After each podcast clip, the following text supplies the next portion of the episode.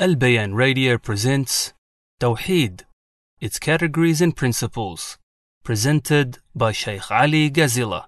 بسم الله الرحمن الرحيم والصلاة والسلام على أشرف الأنبياء والمرسلين نبي المتوكلين وسيد الموحدين محمد وعلى آله وصحبه وسلم السلام عليكم ورحمة الله وبركاته In today's episode we'll be shedding light on the second category of Tawheed and that is Tawheed al-Uluhiyya.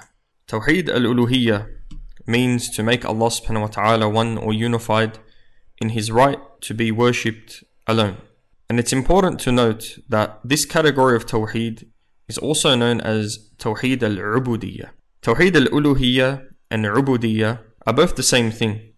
However, what is meant by Tawheed al-Uluhiyya is this category being asserted to Allah subhanahu wa ta'ala because uluhiyya is the root word of ilah, God or deity. So this is this category when it is asserted to Allah. However, when we want to assert it to the worshippers of Allah subhanahu wa ta'ala, we say Tawheed al-Ubudiyya because that's the root word of abd, worshipper. And when we assert it in such a manner, it refers to the right of Allah subhanahu wa ta'ala upon His slaves, which is to be worshipped alone.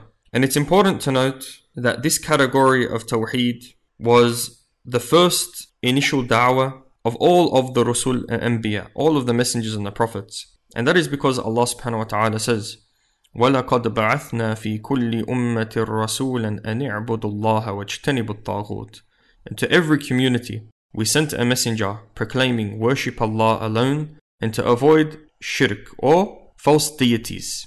Because a taghut is everything which is worshipped besides Allah subhanahu wa ta'ala. So there was no nation except that a messenger came to them proclaiming this.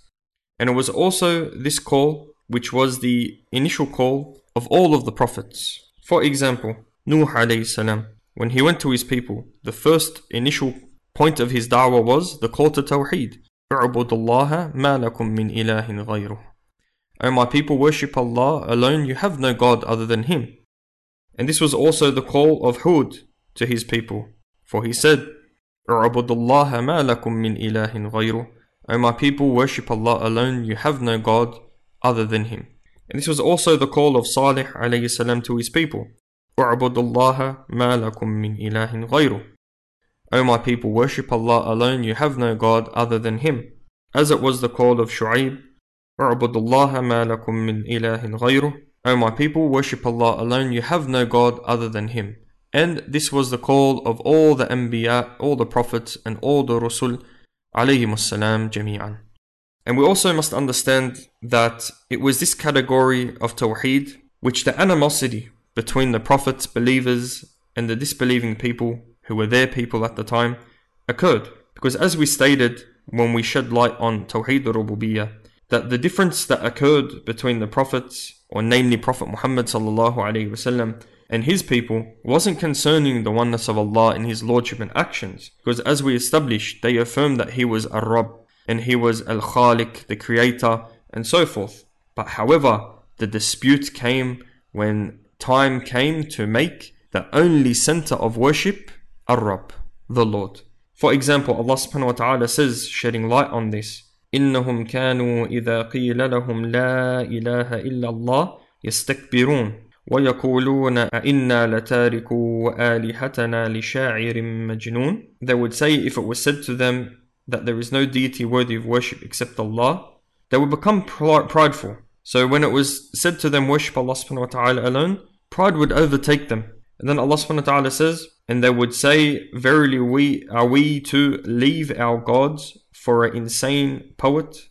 So this was what occurred with the Prophet sallallahu alaihi wasallam. When it came time to make Allah or Ar-Rabb that one and only center of worship, the dispute happened. The dispute happened in Tawheed al-Uluhiyya, the oneness of Allah subhanahu wa ta'ala in His right to be worshipped alone. And Allah subhanahu wa ta'ala also says, which highlights this more, أجعل الآلهة إلها واحدا إن هذا لشيء عجاب. And this is Allah subhanahu wa ta'ala narrating what the mushrikun, the polytheists would say.